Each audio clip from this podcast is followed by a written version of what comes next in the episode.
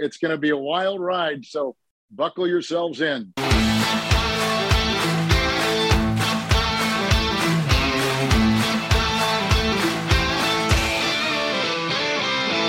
Hello and welcome to episode 245 of the NFL Scotland Teams podcast. This is Stramash. We're going to talk London. We're going to talk about the remaining undefeated teams being undefeated no longer, flag football to the Olympics, and we are going to get out well, we've got to be careful because Jamie's What- here. what? We're going to get out the cutlery. The NFL Scotland fork is coming out, and we're going to stick it into a few teams. The NFL Scotland knife is safely in its sheath, so Jamie Borthwick can't do his hands any damage. I am joined on this one by the aforementioned Jamie Borthwick, Ian Stephen, and Gordon McGuinness. And because he's been away stalking the Scottish rugby team for several weeks and he's back, let's give the opening words to Jamie Borthwick. Jamie, how are you? Oh, I'm absolutely great. I'm delighted to be back on. I'm going to be absolutely useless for analysis because I've basically been thinking of nothing but rugby and French food and chopping open my finger for the last month. Uh, I, I've been back at work for two days. I, I, I can't remember any of the managers and the Premiership's names. I was quite lucky to remember where I lived, to be honest. So, uh, but I've, I've been able to work my phone and come on here and uh, and join you, lovely gentlemen, tonight. Well, it's it's great to have you. So you've had very little to do with the sport of NFL. So you're out in solidarity with your team, the New York Giants, who've had very little to do with American football over the last few weeks, as well. Oh, Mitchell, straight in there with the puns. Hey, what can I say? That is the voice of Ian Stephen. Ian, did you enjoy Week Six? Did it t- Uh, tickle your fancy? Um, I, the problem I had was I spent all of my time wondering if health and safety at STV have now given Jamie a pair of children's safety scissors because he can't be trusted with conventional sharp implements. So, so if you missed that earlier podcast, Jamie sliced his finger open while opening a baguette while in France. And to answer your question, Ian, no, uh, Jamie's not trusted with those. They go to the cameraman who carries them for Jamie. The third member of our team who's with us tonight is Gordon McGuinness. And Gordon, I want to start by asking you, you were part of the media, the cool media pack at Tottenham on Sunday where your Ravens took on the Titans. How was your day? Good. The whole weekend was brilliant, but the day itself, Spurs Stadium is class. Like the the media part was like an airport lounge minus the alcohol, which you know, bit of a shame. But um, the rest of the weekend had plenty of that, so I'm more than made up uh, for it. But the view view from the pitch was good. Like a lot of American press boxes, I think you're kind of enclosed behind glass, like you're not there, so the atmosphere you got to hear it all. Um, but it's just a really good stadium for American football. Like the way the the way the stands go up so steeply just kind of keeps the noise in and all that stuff. Like there there's surely no way when the current contract ends that they carry on playing at Wembley. I think Everton will be Tottenham. Yeah, my, my mate's a Spurs season ticket holder, and I, I messaged him when I was watching the game to say, "Is the new Spurs stadium better than White Hart Lane for atmosphere?" And his reply was, "Yes, this season because we're winning." But I, I've been to, I've been to um, White Hart Lane. Thought the atmosphere was pretty good there because it was kind of old school. Uh, everybody was on top of each other, so it's good to see because maybe the some of the complaints you'd have now with the super stadiums in America, like the Cowboy Stadium, the stadium in LA, is they're just too big and cathedral like.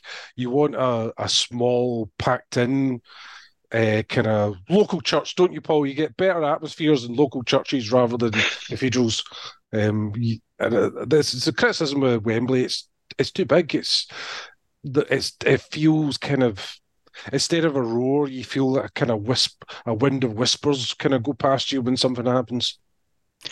I, I still think the the issue they've got is where it is. It's you know thirty minute walk from the tube station. So some. know, uh, I, I I honestly don't didn't mind it. So we so I stayed at the Premier Inn Tottenham Hale, and when I told everyone that's where I was staying, the first thing I was told was Tottenham's a shithole. Why are you staying there?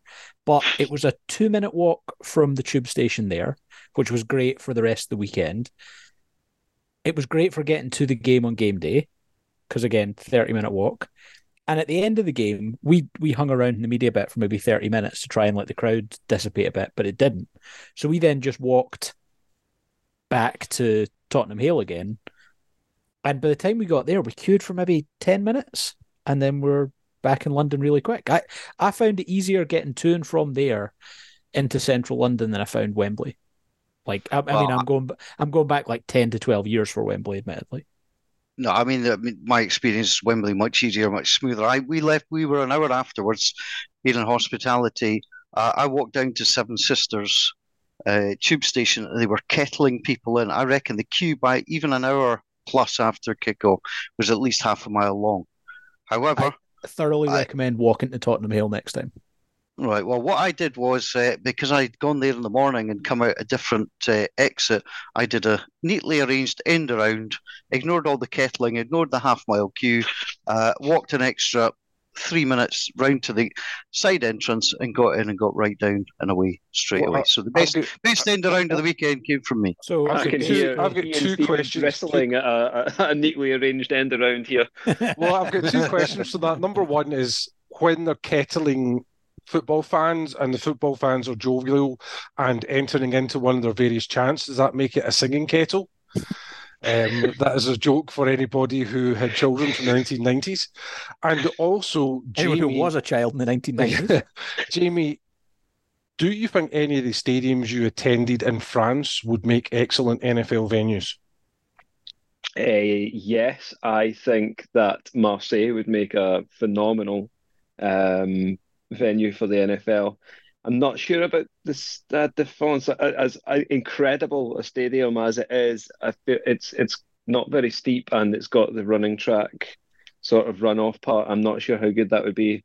Um, Lille possibly as well, but I, uh, when when I hear Gordon saying about the, the lack of um, alcohol in the uh, in the airport style uh, media place, what they really need to do is take a game to Italy because I've never seen so much bevy in a media area than uh, every time I've worked in Italy, and all the local journalists just get fired in from the moment they arrive as well. Honestly, the, the standard of match reports must be astonishing in the uh, in the Gazzetta. do we do we need to be concerned that this podcast is going to get cancelled now that we know that Paul has skipped the queue? A little bit like it's a little bit like Holly Willoughby and um, well, probably shouldn't name. Probably shouldn't. was going to say gentle, other man. gentle there, gentle. Uh, I did nothing wrong. I just went to a different entrance and got straight in. I- Uh, that, that was that was their excuse as well. They did nothing wrong. They were they had media passes, so they were allowed to skip the queue.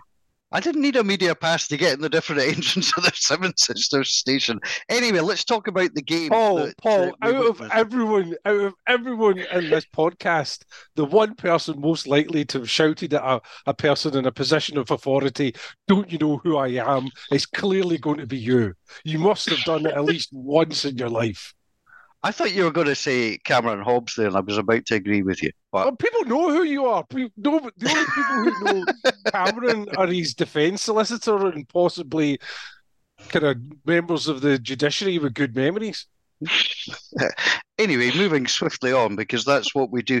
Uh, thank you for all your Belter and Bob Ag, etc. nominations. We're not able to use them tonight due to technical problems. Uh, however, uh, we've not ignored you completely, and we will be putting you in for the prize to win the bottle of whiskey, as sponsored by our friends and partners at Loch Lomond Scotch Whisky. So we're going to do a slightly different uh, podcast. So I am going to ask Gordon to answer the question I was trying to pose before I was so rudely interrupted. Did you enjoy the game, the Ravens Titans? Was it a good game? Did you think the crowd appreciated it?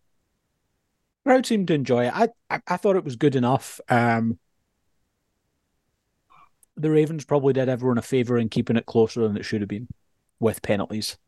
Um, some of some of which were definitely warranted. Maybe two or three were a bit silly, um, but they they deserve to win the game. Um, I I just enjoyed getting to see because I'd never seen Lamar Jackson play in person, and he's faster and quicker than you even think on TV. So I had a I had a thoroughly good time. There was actually a tweet. I don't know if you saw it, but there's a, a tweet from uh, Ronnie Stanley, the uh, offensive lineman for the uh, Ravens, and saying it was a real treat for me because I've never got to see Gordon McGuinness rate me in person. He quite liked that. It's good. You. Sorry, that was, I'm really going to make sure I pronounce that word correctly. Rate with a T. Uh, no complaints coming in, please. Wonderful, wonderful diction as always, Ian. We we purely rely on you. That was the Ravens Titans 24 16. Commanders knocked off the Falcons. The Vikings beat the Bears. The Seahawks lost to the Bengals. Ian, are the Bengals on their way back? Is it's kind of question of is the leg of Joe Burrow on the way back effectively? How how bad was his injury when they revealed it? I'm still not convinced it was as trivial as he said it was with calf injury. I think there was something else there. I think I think it might have been Achilles related, and they've tried to keep it quiet because it would induce panic.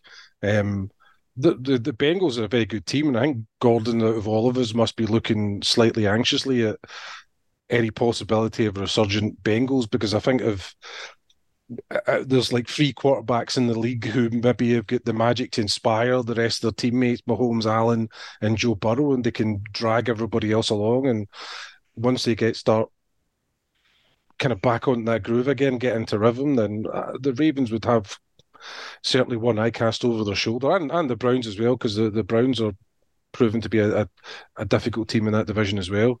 Yeah, the frustrating thing with the Ravens is like they should be six 0 they should have won the games against the Colts and the Steelers. They're two games that, like, based on how they played, apart from like self inflicted wounds, they would have won those games. And realistically, if they were 6 0 in the AFC North at this point in time, they'd have a three game lead or two and a half over the Steelers, but a, a, um, pretty much a three game lead over everyone in the division. The the Bengals are the Bengals back question you can answer on the 7th of November because they have a bye week this week. They then go to San Francisco. Go to San Francisco? No, I think they host San Francisco and then go to Buffalo um, before they uh, play the Texans, the Ravens, the Steelers.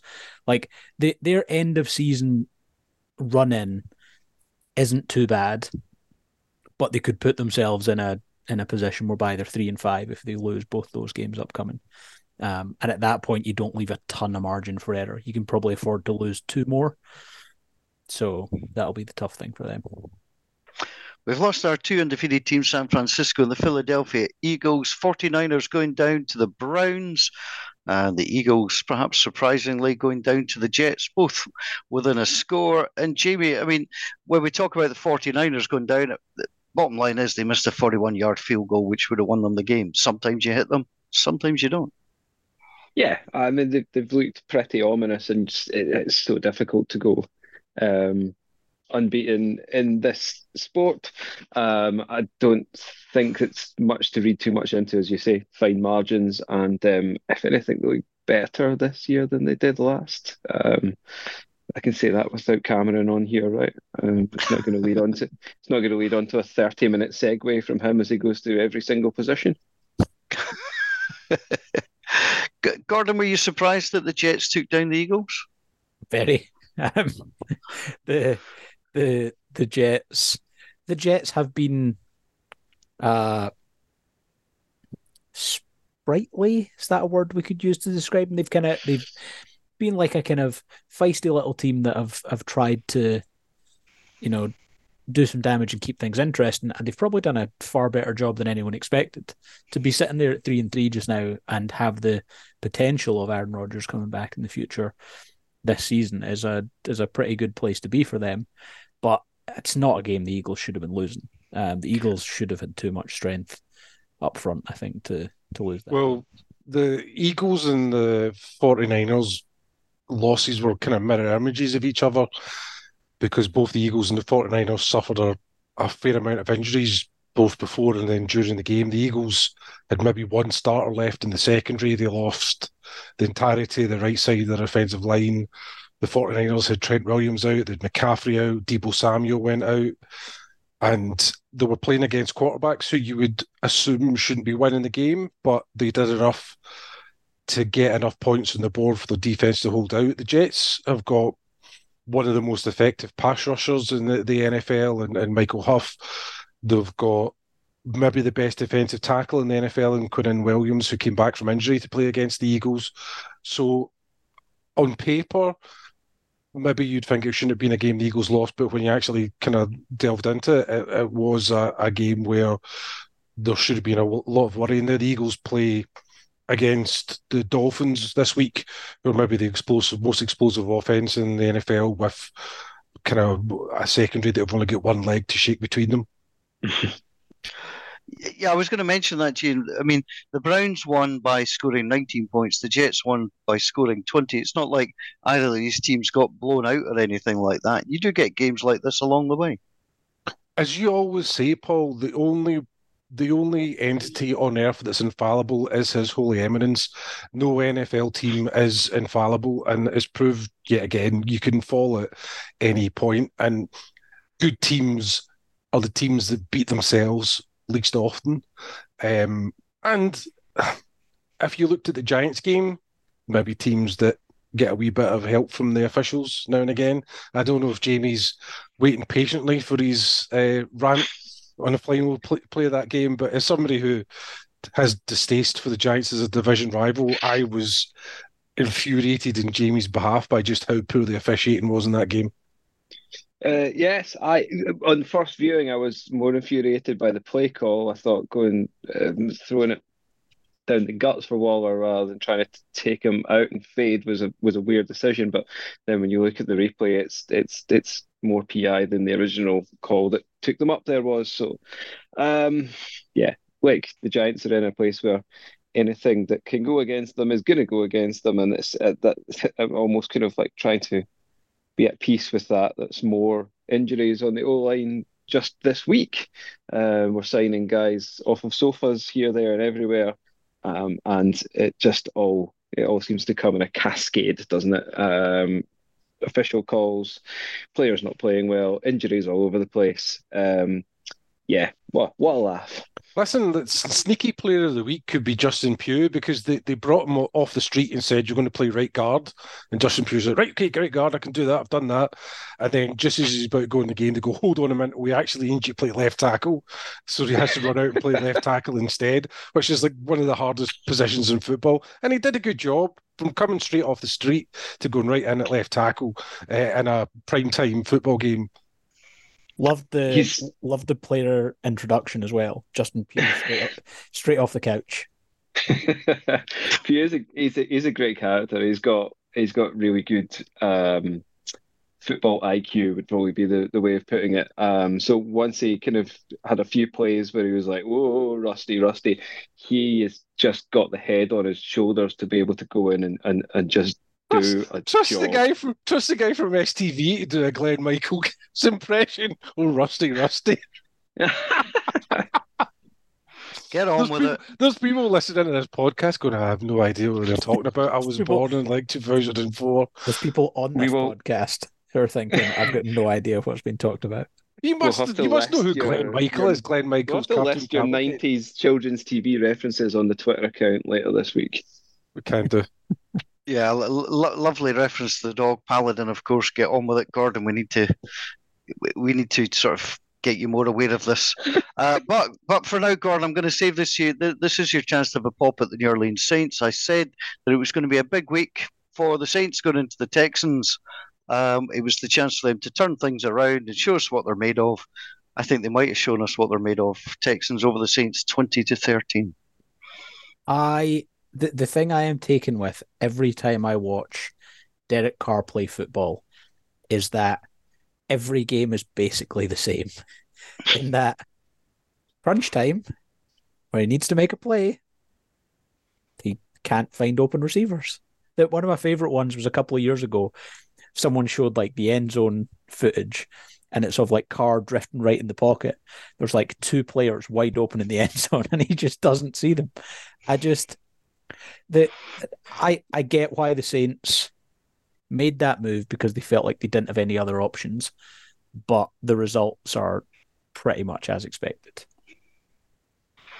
That was a lot milder than I thought it was going to be. That's fine. Colts uh, down by the Jaguars, 22 37. The Panthers got off to a good start against the Dolphins. Dolphins doubled them up 42 21. Raiders Patriots 21 17. How long has Belichick got left? The Lions doing a good job. Let's talk about the Lions for a minute. Going into the Buccaneers. That was a potential trap game for them, and they handled things pretty well. Yep, everybody agrees. That's good. Uh, the Rams beating the Cardinals 26 to 9. We've touched on the Eagles, Jets. We've touched on the Giants, Bills. And we also mentioned it was going to be a big game for the Cowboys and the Chargers. And somebody mentioned these new big stadiums don't always have great facilities.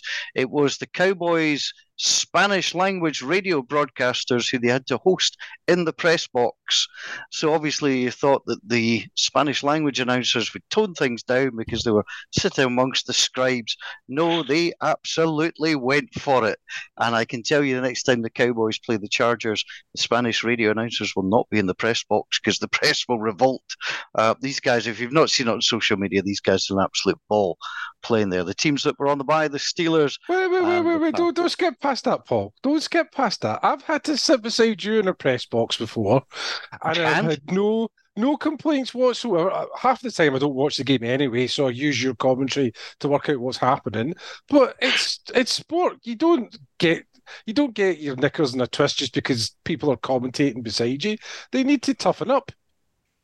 Like the oh, Spanish guys had, oh. to, they had to go somewhere, they had to commentate. what's the big deal? Focus, do your job. I'm not shouting you. I'm not having a go at you, but I'm saying. No, no, no. It, it's it's a lot of the, the, the, written press will not like having radio guys right next to them. Far too noisy and far too excitable.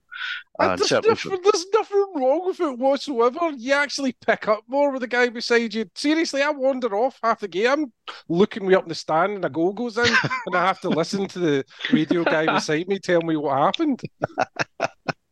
As long as they get it right. Oh, we shall see. They're precious in the press in America, aren't they?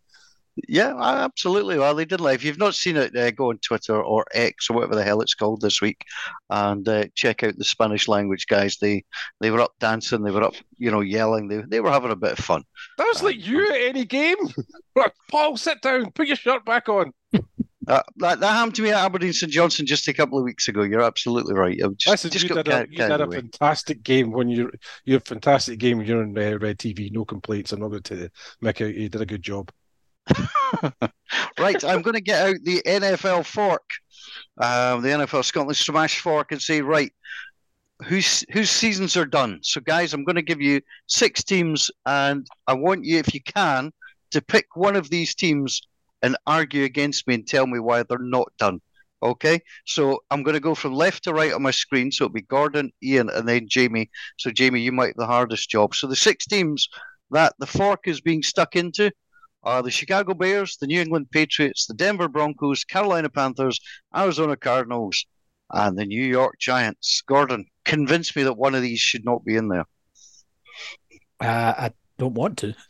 I d- I didn't ask if you wanted to. I just thought it'd be fun for you to try. they're they're all bad. Uh, I mean the the New England Patriots, Denver Broncos are in the AFC. They're they're not going to get to six wins now at this point, so it's not going to be them. Uh, the Bears are one and five, and Justin Fields is injured. Do you know what? I, he, here's the one I'll make the case for the Cardinals have not been as bad as we expected, despite the fact they're one in five, and they might get their uh, favorite gaming quarterback back in about two to three weeks in Kyler Murray. So, if there's a team that can sneak back into that seven seed race in the NFC, maybe it's the Cardinals, but realistically, all those teams are bad. Yeah, reaching Ian, m- make a case for one of these, one of the five remaining teams. I think you'd have to make it for the Patriots and the fact that they've got talented players in defense, they've got invested heavily in the offensive line, they've got one of the greatest coaches of all time, if not the greatest coach of all time.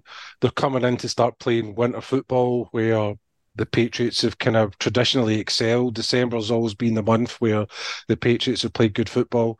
The only issue really is at quarterback, where Mac Jones hasn't been what they've needed so far. And I think they had Malik Cunningham activated um, at the weekend, and he's quite interesting because he's from Louisville, like Lamar, and he played a lot like Lamar did at Louisville as well.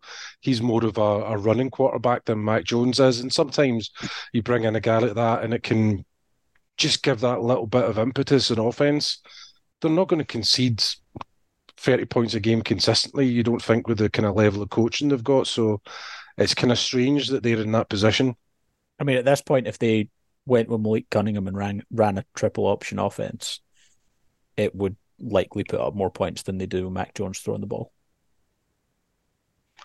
Interesting. Jamie, which of these teams would you care to defend? Your own Giants, the Bears, the Broncos, or the Panthers? You, have backed me into a, into a dreadful, horrible, horrible corner here, haven't you? Welcome back, um, Jamie. um, the the Bears being this bad is legitimately so funny after the off season spree that they went on. Um, there's so much talent and it's gone so bad. And without Fields, I, uh, I just I just can't go for them. Um, you, you're going to get the predictable, but entirely um, based on nothing. New York Giants answer here because they they're so desperate to win. There's there's no way that they're going to like sit back at all. They're going to be getting ridden hard by Brian Daboll here, and they have a lot of talent still to come back on the uh, the offensive line. I mean, the left tackle, the center, basically the only two functioning parts of that offensive line. Um, Thomas and um, Schmitz are going to come back and surely make that better. Um, in a few weeks' time, we'll see Daniel Jones again. And actually, the the, the defense isn't bad. It, it, they're they're fine they're young. They've got two rookies starting at, at cornerback who are just going to be getting more and more solid as it goes on. So they're a team that I think can finish much better than they've started, but it couldn't be any worse, could it? so I don't think anybody's arguing against that all six should be on our, our fork list. Uh, any other teams that you care to add on to this list early? My nomination are the two and four Titans. Is there a case for them, or are they done? I think with the Tannehill probably going to miss some time. They're they're done. Uh, do like the Titans. I, oh, the uh, Colts. The Colts at three and three are done. Richardson's out for the season. Like they're not. They're not winning enough games. With, and that, that's obviously the irony is that they beat the Ravens with Gardner Minshew at quarterback, but I, they're not winning enough games with Minshew at quarterback the the the, Vikings are, aren't good, but neither is their division, which kind of keeps them on the cusp. But um, I think I think they're a very poor team this year, and at two and four, and the 49ers coming up this weekend, it's not going to look any better after that, is it? Um, we're we're close to fork time there. Yeah, I think the Vikings are the Saints. I think are on that bubble as well. Falcons. I think the only reason that Saints, Falcons, and Bucks are not in this conversation is because they could all still win their division. It's not a great division, um, and that's possibly the only reason that they're still around. Gents, let's have a look to the latest round of fixtures coming up, the official week seven, which gets underway uh, with the Jags and Saints, which will have finished by the time uh, this podcast goes out, just the way things have going this week. So with the Jaguars moving to five and two, and the Saints to three and four, the Saints are closer to getting forked. I'm not going to do two uh, different outcomes because no, no. that's how it's going to happen. No, no. The one we don't know that Trevor Lawrence definitely plays tonight. The Saints are actually favoured. There's minus two, um, which suggests that Vegas doesn't think that her uh, that to say Justin Herbert. Trevor Lawrence. No, Trevor Lawrence. No, yeah, you said Trevor Lawrence. Yeah. Um, yeah. And it suggests they don't think he plays. Uh, the Saints aren't. They're not like as much as I made a joke about them earlier. They're not terrible. Like if if they need Derek Carr to make a play at the end of the game, stick the fork in them for this game. They're done. but they can. They have enough players on defense to cause some problems. If Trevor Lawrence either doesn't play or is limited because of his injury, then I think the Saints are right in this game. Oh, you've been receiving, and there's receiving end quite a, a few jabs from Gordon um, tonight. Um, perhaps as unwarranted. Perhaps Gordon's being cruel, uh, as as this is one. Do you wish to defend uh, Derek Carr? Do you feel Well, he's no- reasonable as the Saints quarterback? I, I, still think he's reasonable, but I'm. I mean, Gordon, because I wrote this down.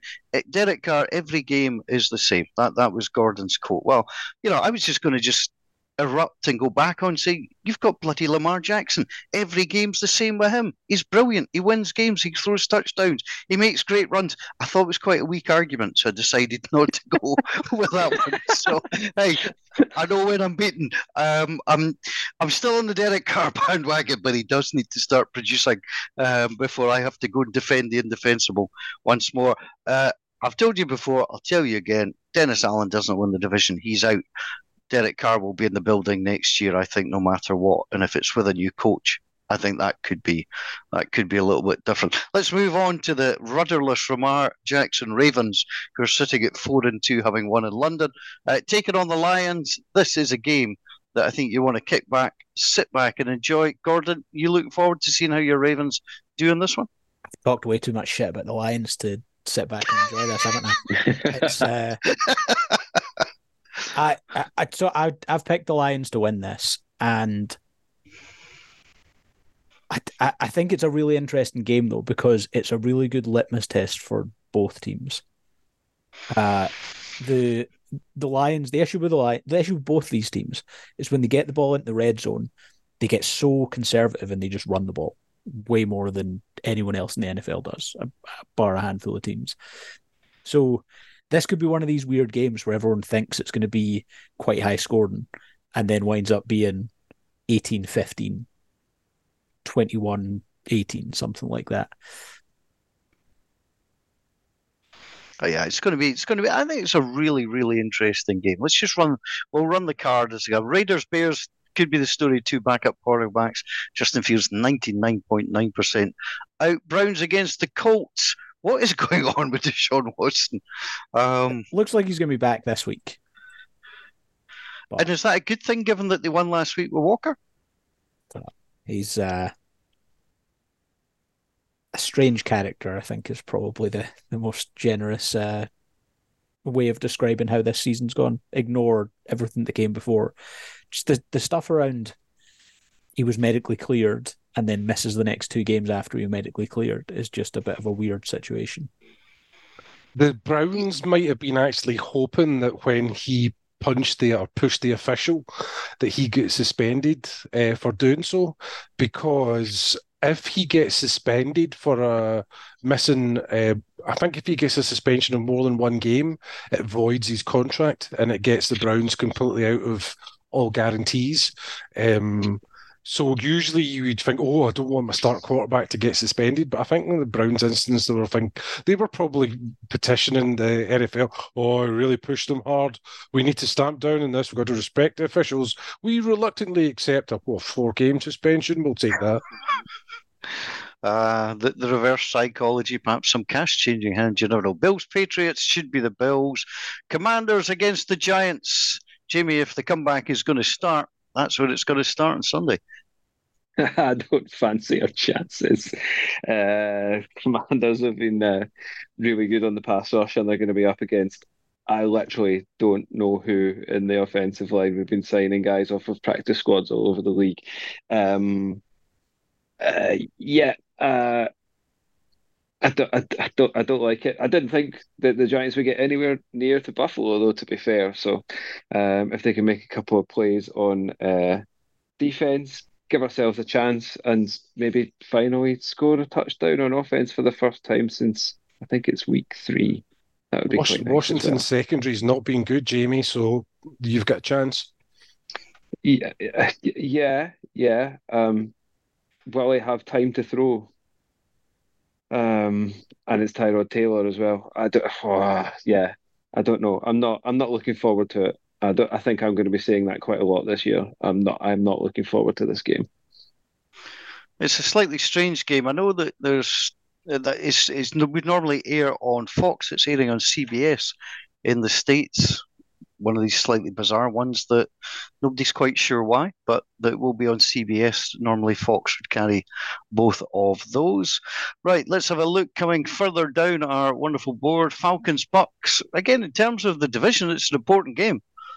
You know, you can. It's another important game. I don't think the Bucks can afford to lose two home games in a row. The Steelers against the Rams, three and two Steelers at three and three Rams. Sean McVay's wife is due a baby any day now. He says it will not arrive on Sunday with certainty. We shall see. Uh, Cardinals and the Seahawks look like should be an easy one for the Seahawks. Packers Broncos normally a decent game. Well, both have losing records. So let's move into one that does team with a losing record going to visit one with a winning record. The two and three Chargers, Ian, going to the five and one Chiefs. But the Chargers have the talent to upset the Chiefs, who we're going to have to endure all this Taylor Swift nonsense for another week as well. But she's still got out with him. She's not dumped him yet. Not you. Well, now that Jamie's back in the country and not in France, there's every chance she'll be over here soon. But you know, for now, it's Travis Kelce. I think um, the Chargers with Herbert are always going to be a team that are just flirting with. They're going to be the team to beat next season. I think it's always going to be that case. I've said it before that Herbert's just the second coming of Philip Rivers, and they're always going to be nine and eight. Um, and not saying he's a bad quarterback. I think he's a really talented quarterback, but it's just I don't think he's ever going to have what's needed around him. I don't think, and this is the same again. Um, and it doesn't help the fact that whenever Los Angeles play at home, it's a away game for them because it's opposition fans that come in the stadium and take it over. They're they're kind of a weird kind of anomaly in the NFL.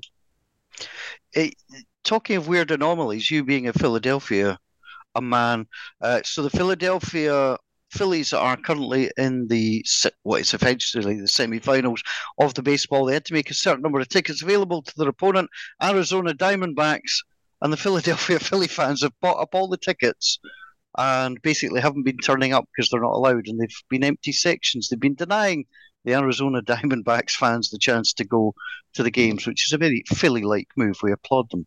Well, to be that. honest, it was it was Rangers and Celtic that started that. no, no, I'm not. I'm not going there. Let's move swiftly on.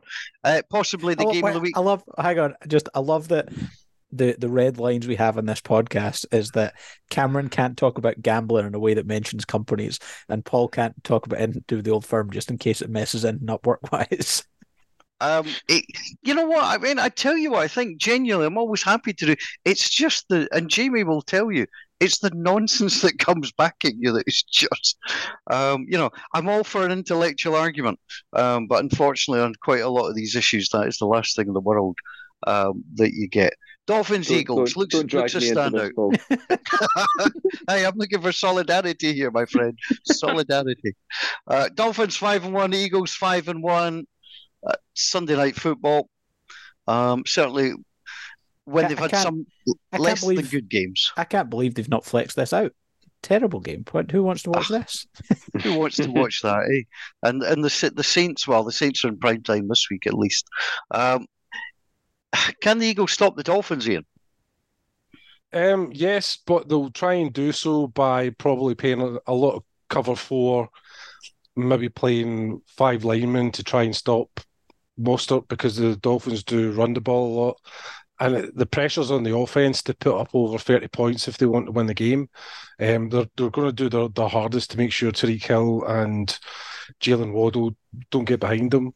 Um, if people are looking for wagers, then perhaps somebody like Mostert getting over 2.5 catches might be something that's a good kind of bet because I think Tua is going to check down quite a lot. That's where it's it's going to be open, and the Dolphins are going to the t- teams have have set up against the Eagles to either heavily stop the pass or heavily stop the run, and they've been caught out on both. And I think teams favour forcing Hurts to throw it. So you're probably going to see very heavy boxes from the Dolphins against the Eagles. But the problem, if when Hurts does decide he's going to throw it, I mean, it's AJ Brown that he, he finds, and AJ Brown's on fire at the moment. Uh, DeVonta Smith's off the boil. I think he might be a bit injured going into this game, but we've picked up Julio Jones this week, who um, it's not really that bad a kind of pickup. If, if you if you have to go out and get a receiver, then well, I suppose I'll go for him. Gordon, were you surprised that they went and got Julio Jones? Uh, not like because if it's a kind of bottom of the roster signing, the the more surprising thing for me is that Julio Jones really wants to sign anywhere at this point, knowing that he's not really going to be a featured touches guy. That being said, if you're going to sign somewhere and have a very limited role, you probably want to sign for someone like the Eagles, the Dolphins, the Chiefs, whereby, okay, you might over the course of the season you might catch ten to fifteen passes, but if you stick around for the full season, you very well could end up with a Super Bowl ring. One of the key players for the Eagles last season was a guy called Zach Pascal, who's wide receiver, and he was a key for the Eagles because he blocked and he was so good at blocking. And I think that might be why Jones has been brought in partially because Jones excels as a blocker at wide receiver. Yeah, he's a big unit. Interesting to see. Is it fair to say that the Dolphins are getting all the sort of you know, we, they're the sexy team of the NFL, where the Eagles are a little bit more stout and sturdy. And are they are they getting the love they deserve? The Eagles. Um, I think possibly. Yeah, I think they are. I think the Eagles are kind of viewed as one of the top echelon teams, but I don't think maybe the concerns being raised with the Eagles with injuries that they've got because they've had a history in the past of being able to plug players in and replace. Plus, the Eagles were in the Super Bowl last season or yesterday's news. You always look for something new and sexy, and and that's the Dolphins because Tua has not suffered any sort of serious cranial trauma so far this season. Touch wood that he doesn't. Yeah, it's been good to see him staying out of trouble and playing well and playing to his potential. Although there, there are stories starting to come out in the States. Uh, what do the Dolphins do with Tua? You know, if their offense is that good, can they bring in somebody else at some point that will be a cheaper quarterback to run what is an efficient system rather than end up having to perhaps overpay for Tua? That's the That's, 49ers problem as well, right? Like you yeah. So it's not it's not the same because Tua I think is a is a better quarterback than Brock Purdy is, but part of the value in having him there just now is you can afford some more expensive pieces on offense. Like being able to go and trade for Tyreek Hill is harder to do when you don't have um, a rookie quarterback deal. Um, it's going to be really interesting to see what both of those teams do when they have to pay up. Um, it in general, it's like a weird. The NFL's in a weird spot now, whereby franchise quarterback contracts have gone up to the point whereby it is a little bit hard to justify like the the overall money unless it is someone who you know is a top eight quarterback in the NFL. Yeah, just because you're the next to sign doesn't necessarily mean you should be getting more than the last guy. You, you, there's still going to be a value in there somewhere. Yeah, but it, I mean, so we did see last year, like the Geno Smith contract and the Daniel Jones contract, were bigger than previously expected, but a good distance off those top ones. And they were also really only two or three year deals that you can get out of. I I think that's absolutely a way that the 49ers can and will go with Purdy. The Dolphins probably won't have that luxury with Tua because he's put up big enough numbers that, like, if you like him enough, you're having to pay it. Same with Justin Herbert with the Chargers, right? Like, he hadn't he hadn't justified his contract that he's got at this point, probably, but he was the next man up, and you think he has that ability to be that be that guy. So the Dolphins probably are going to have to pay that much for Tua. Jamie, with the, the Brock Purdy thing, I mean, he's coming as a seventh round draft pick. I don't think he ever expected to be starting. He might just be grateful for that that contract because, and, and I mean this, he might never have thought that was ever going to be on the cards. You know, to to basically make enough money that he really shouldn't have to do anything else once he stops playing. I'm sure. I'm sure he is grateful. He's grateful to have landed in a great team and um, be coached very well. But uh, I imagine he's got a, an agent who um, is rather more wily than to just go in and say, "You know what, lads? Just grateful to be here. I'll just, I'll sign anything you put in front of me." And that's the thing. The agents are always looking to get the best deal because that means that they get the better players coming to sign with them along the way, and um, they're always looking to push it. They're always looking to push it. So there's there's not going to be um, um, there's not going to be any uh, easy sit down and quick handshake when it comes to to, to Brock. I need 49ers Vikings. Vikings need this one if they're going to be a real contender. In three and four, they've got a wee chance. Two and five, I think our fork is hovering over them. Yeah, uh, they're the kind of opposite of what they were last season. Last season, they were squeaking out so many one score wins, and they're not effect. I mean, Kirk Cousins is playing good football. It's, it's not an issue with him. Danielle Hunter's playing really well at defensive end. Um, Jefferson going down injured was a big kind of worry because the offense just flows through them, but they're just not getting the luck they were that they were getting last season. Um, and you, you're right. I don't.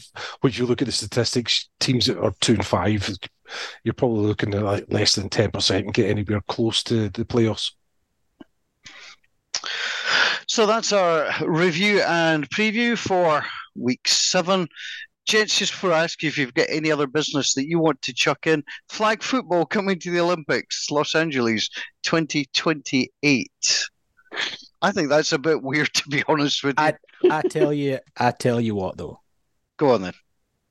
The NFL on offense put out Patrick Mahomes, Tyreek Hill, AJ Brown, Travis Kelce, and then put how many more other players? Pick an offensive lineman, Jason Kelce. Both Kelce brothers are there. You telling me that they would really like to line up against Team GB when it's Cameron at nose tackle, Paul at linebacker, Ian at edge defender, me and Jamie at cornerback, Charles Patterson say, I, I think we've got a chance there. I, like, I like I like the idea. I I, I, ju- I just do. I love the Um, idea though of the NFL like actually having superstars there. Like I- I think it would be quite funny. It would also be quite funny though because flag football is a little bit of a different sport, and like we've seen their basketball team go to the Olympics with all the stars in the world and then mess up. Like the idea of the NFL putting out a super team and losing to, you know, Germany, who will put together a pretty solid team themselves, would be quite funny. I think I think this is this is kind of like highlights the fact that I mean everybody knows that people say that Gordon's everything that's wrong with the gentrification of the West End of Glasgow, and Gordon's everything that's wrong with introducing NFL players into flag football. Um, the Americans currently have a flag football squad. They competed at the international games. They're not household names, but they are names. Guys like Amir Brown, Jeffrey Brown, James Cohoon. They've trained all, all, all of those people with the utmost respect to them because I know nothing about uh, flag football. I would have to say I did not know. Yeah, well, that, that's the thing. It's not high profile, but these are players who have trained all their life. They've qualified for the American team. They've went to tournaments and they've they've won in the in the past.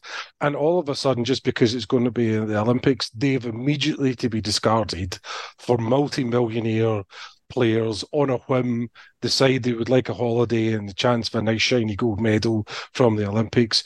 People who have worked all their lives to just be completely d- discarded. The same thing's going to happen in the UK. The the head coach for uh, GB is a guy called uh, Alan Young. Uh, his nickname is Youngie. Um, I like to think people sat for a long time thinking up how just genius that nickname was. But Creative, literally every every coach in the United Kingdom whose surname is Young is Youngie. That's Yeah. tremendous. So he's um he, he's coach. He's got a, a squad that he, he picks from. He's been, he's worked with them for a few years, and once there's any sort of hint that there could be uh, flag football the Olympics, you're going to get washed up rugby players saying that they want to play, former Olympic sprinters saying that they want to play, and you're going to get the guys that have always done it are just going to be discarded. Um, and I think that's unfair. But if America think that they're going to turn up and just win it, I mean, you think, of course, they've they've turned up and they've they've, they've won it all the time. It's an American game. No, uh, winners have been Austria, Austria, France, Canada. Um, then the States won it, then Austria again. And in the final in 2021, they actually only won by three points against Mexico. And you look at the women's game, it's even more against um, American success. Sweden, Mexico, France, Mexico, Canada, Mexico, Canada, Panama. The US have only won it the last two times. So it's not a foregone conclusion that they will definitely win flag football because it's a completely different discipline. But here's the thing, right? Say, say for example, Deshaun Watson. He's going to be the, the player selected to be the quarterback for the US Olympic flag football team. And in the first game, as he trots out to play against Liechtenstein, uh, his uh, Achilles tendon blows and he never plays football again. who pays his two hundred and forty million dollar guaranteed contract? Uh, See, you're the no Kansas. City Chiefs, and you think you're definitely going to be in the Super Bowl this season, but um, Mahomes decides he's going to play in the flag football Olympics and blows out his knee, and it's not available for the entire season, and that's it. The Chiefs go three and fourteen because he decided he was going to go away and play. There is no way that active NFL players will play in the Olympics at flag football. Probably also because it's going to get held over when training camp is. It's usually late July into August. I don't know the exact dates, but that's probably when it's going to be. So there's no way they will allow star players to go. You may get players who used to be named. So Gronkowski said he might be interested in doing it, but he's over the hill compared to the guys that are playing. These are fit athletes that are playing flag football at that level. We would not get, and you're making the joke that we'd be out there playing, we would not get anywhere near close to them. You'd be shocked at how talented the guys are. I, I'm And girls just, are, sorry. I, I'm just telling you, like I, I know from my catch up speed at, at seven aside, I, I just, I timed myself in Indianapolis and I ran like a five point three eight forty. I just don't see Tyreek Hill keeping up with me. Gordon, you've already revealed you've got a, a, a, a, a pottered injury history with bruised testicles. There's no way you'll be selected.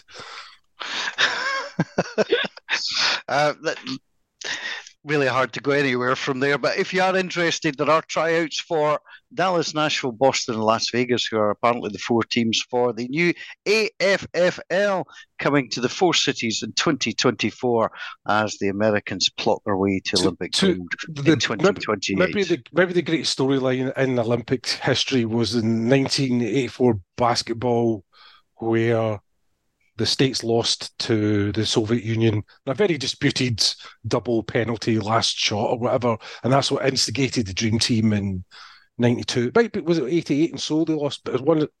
It's either 84 88, but they lost. It's the biggest shock in American sports. This would be a bigger shock if America did not win the flag football gold medal at the Los Los Angeles Olympics. It would be absolutely hilarious. It would actually be, you would actually force the NFL to disband in America and they would have to set up in the UK. All franchises would have to move over. That's how bad it would be for them. They would never live it down. Well, we shall wait to see how their league decides to take off. Gents, any other business, anything else catching your eye in the world of the NFL? Uh the Caleb Williams stories are stupid. Oh, yeah, yeah, yeah. It's it's literally against the NFL rules. So the idea that he is going to demand ownership from the team he goes to is silly. Uh, and I would bet a significant amount of money that you can file it under the uh, didn't happen folder. However, everyone seems to be thinking, oh, the Bears are in a lot of trouble if um, Caleb Williams says, I don't want to play for you. If the Bears wind up picking, just watching Paul yawn there, fill in what what I can only describe as a face, uh, as I have seen in the Lonely Islands music video for the song "Jizz in My Pants." Um, anyway, I've lost my train of thought. Well, Uh, see, you can't even yawn now. It's not a reflection on what you were saying, by so- the way. So, um. Caleb Williams, if he doesn't want to go for the Bears, and the Bears, as they currently have just now, have the number one and two overall picks in the draft.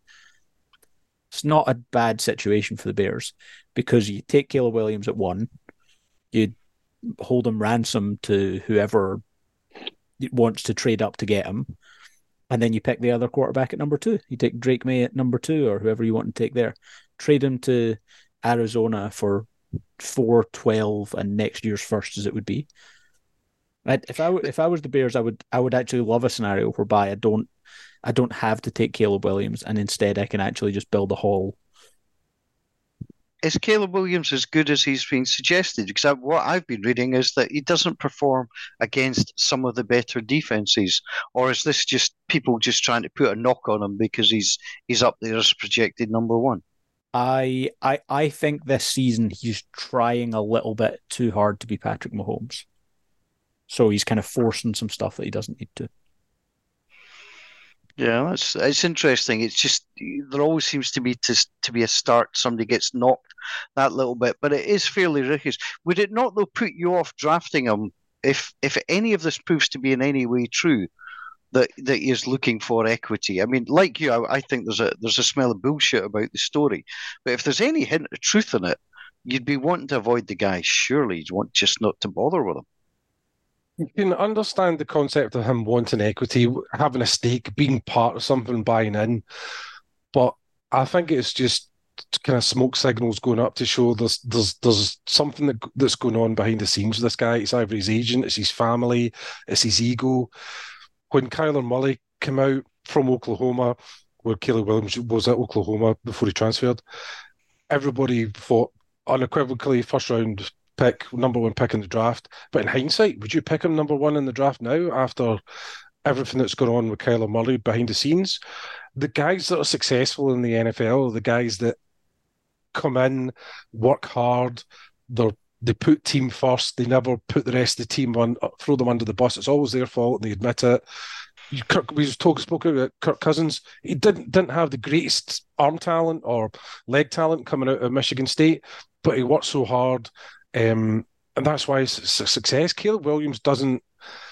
There's nothing that indicates he's going to be the model face of your franchise. It indicates you're going to be bringing in a lot of trouble, a lot of baggage if you if you take him in. And teams are seriously going to start looking at taking Drake Maye over him. He may be adversely hurting his draft stock by coming out with his various demands before he's ever drafted. I, I just don't think it is him that's coming out with it though. I think it's these. I, this is this is my old man yells at cloud rant of the day.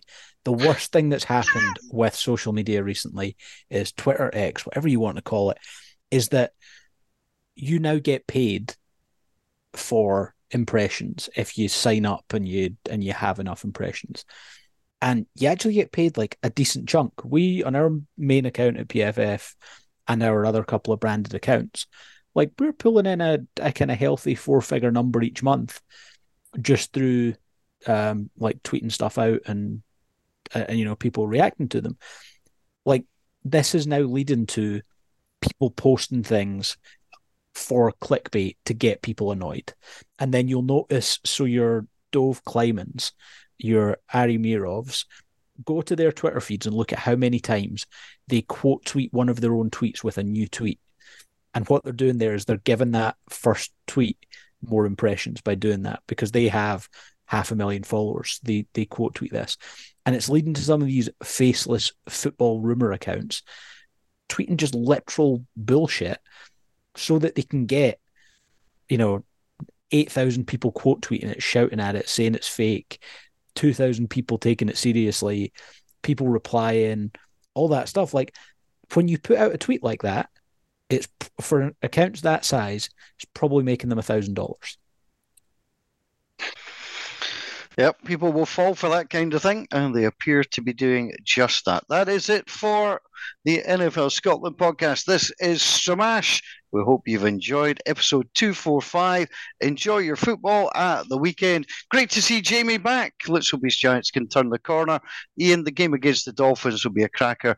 And Gordon, I'm sorry, you're just stuck with Lamar Jackson and the dull way he plays quarterback. You'll just have to live with that. But for Jamie, for Ian, for Gordon, and myself, thanks for listening. Bye for now.